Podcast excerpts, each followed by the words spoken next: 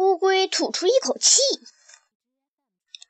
不知乌龟是什么时候回到阳台上的。我醒来时，它已经在我身边了。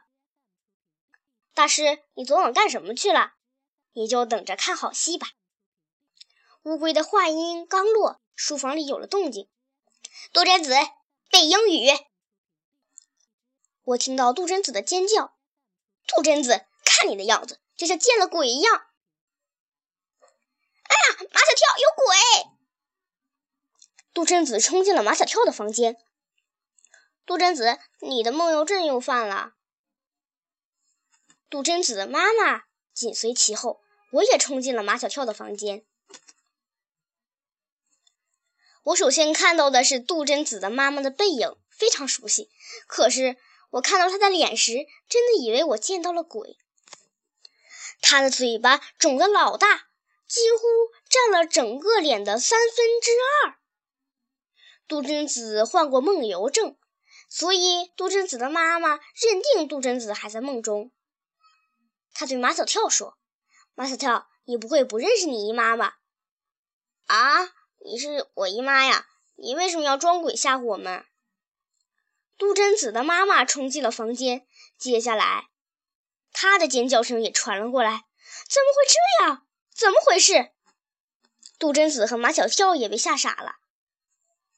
杜真子哭了，看得出来她很焦急，很担心。虽然我不喜欢杜真子的妈妈，但只要杜真子一哭，我就很心疼。我回到乌龟身边。是你干的吗？我不喜欢他待在这个家里，他让我们不高兴。乌龟慢腾腾地说：“其实也没什么，他只要一出家门就会恢复原样。”听乌龟这么一说，我悬着的心才踏踏实实。你不是被那个女人赶出家门的吗？看你急的。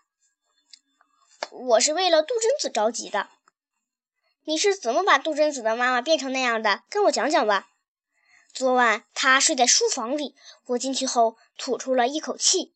这不是一般的气，这口气是在我肚子里积积了几千年的气，可以让他的嘴巴肿起来。我笑了起来，没想到在我心中那么神圣的乌龟竟然这么好玩。大师为什么要让他的嘴肿起来？他说的话太多了，其实他不懂孩子。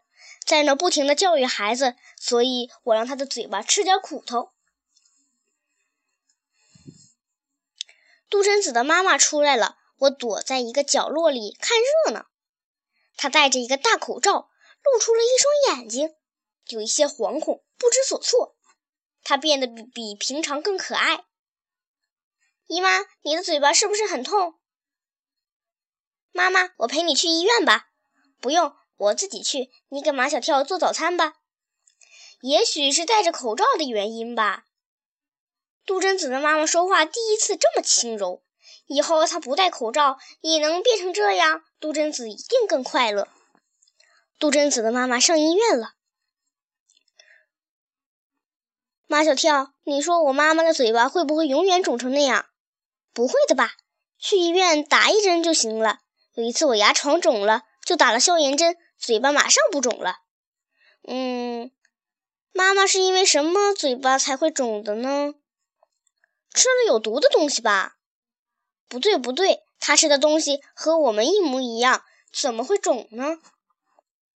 世界上有很多的未解之谜，这也算其中一个吧。这时有人拍门，杜真子的妈妈高叫着：“马小跳，给我开门，快点！”我说：“没事吗？看。”这么快就回来了，姨妈你好啦！真是见鬼了！